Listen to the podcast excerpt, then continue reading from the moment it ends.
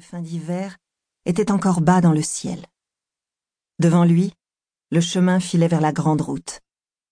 Une fois arrivé au croisement, il lui faudrait marcher six miles jusqu'au calvaire où s'arrêtait l'autobus. Pas le temps de traîner. Le vent qui soufflait ralentirait ses pas. Il aurait pour mérite de détourner son odeur des loups. Il aurait presque souhaité que la meute le flaire pour vider son chargeur et s'en voulut aussitôt d'avoir dirigé contre eux sa colère. Les loups et lui avaient fini par faire bon ménage. Quand il partait chasser, ils le suivaient à distance. Quand il avait tué sa proie, ils attendaient qu'il les dépecé pour venir se repaître de la chair qu'il leur laissait sur la carcasse. Quand il coupait du bois, ils l'observaient du haut de la colline jusqu'à ce que d'un mouvement de tête il leur fasse signe qu'il allait rentrer chez lui et que son arme était chargée.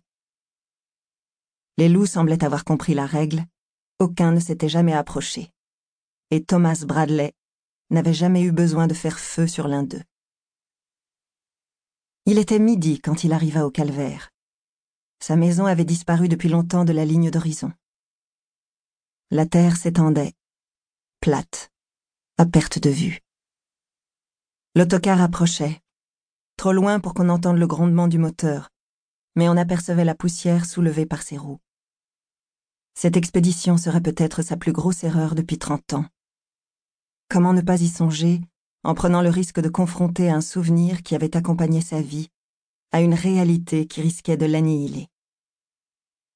Tom leva le bras pour se signaler au chauffeur, et alors que les portes de l'autocar s'ouvraient, il sourit, se moquant de lui-même, reconnaissant enfin que durant toutes ces années, sous l'apparence de celui qui n'avait peur de rien, se cachait un homme vulnérable devant une femme. Mais quelle femme? Lança-t-il au chauffeur qui lui rendait la monnaie du billet qu'il lui avait tendu. Vingt dollars pour payer son passage, première étape du plus beau des voyages qu'il ait rêvé faire. Il irait jusqu'au bout. La seule chose qui puisse l'en empêcher serait de mourir en route. Mais tant qu'il aurait encore un souffle de vie, il la chercherait. Tom Bradley avait longtemps espéré que ce moment arriverait. S'il était honnête avec lui-même, il aurait reconnu l'avoir guetté. Et quand la veille un jeune flic, comme il en avait tant formé au cours de sa carrière, était venu frapper à sa porte pour lui porter une enveloppe contenant un manuscrit, ainsi qu'un mot de son ami le juge Clayton, il avait su que cette existence à laquelle il avait peu à peu renoncé n'en avait pas fini avec lui. En allant prendre place au fond de l'autocar, Tom Bradley plissa les yeux et partit dans un grand éclat de rire. Ce n'était pas la fin, mais le début d'une grande aventure.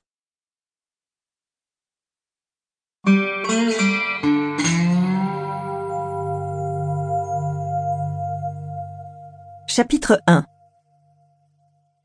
En rencontrant Millie, on l'imaginerait un peu rock'n'roll. C'est son allure à la Patti Smith dans sa jeunesse qui suscite cette première impression. Mais c'est un genre qu'elle se donne. La vie de Millie n'a rien de rock'n'roll.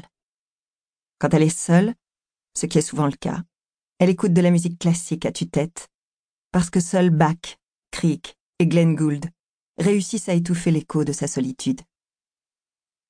Millie Greenberg avait quitté Santa Fe après avoir obtenu une bourse d'études de l'Université de Philadelphie. 2200 miles et six États séparaient sa ville natale de celle où elle vivait maintenant, distance qu'elle avait souhaité établir entre sa vie de jeune fille et sa vie de femme. Et pourtant, Millie s'était presque autant ennuyée à suivre des cours de droit en Pennsylvanie que durant son enfance au Nouveau-Mexique. Les trois choses qui l'avaient poussée à poursuivre ses études étaient la vie qui s'offrait à elle sur le campus, qu'elle s'y était fait un véritable ami, et qu'en dépit de son caractère pas toujours facile, ses professeurs l'avaient estimée. Millie ne s'était jamais intégrée à ces groupes de jeunes filles qui minaudaient du matin au soir, se remaquillant à chaque intercours, suivant pour toute actualité celle des personnalités en vogue, jugeant leurs frasques et leurs déboires plus passionnants que le sort du monde. Elle n'avait pas plus fréquenté les garçons, transpirant leur trop-plein de testostérone sur des terrains de sport, avec leur carrure exagérée, leur tête casquée et joues fardées aux couleurs de l'équipe universitaire de football américain. Millie avait été une étudiante invisible et studieuse, ce qui, considérant le fait que le droit l'ennuyait à mourir, démontrait sa détermination à faire quelque chose de sa vie. Quoi? Elle n'en savait toujours rien. Mais un destin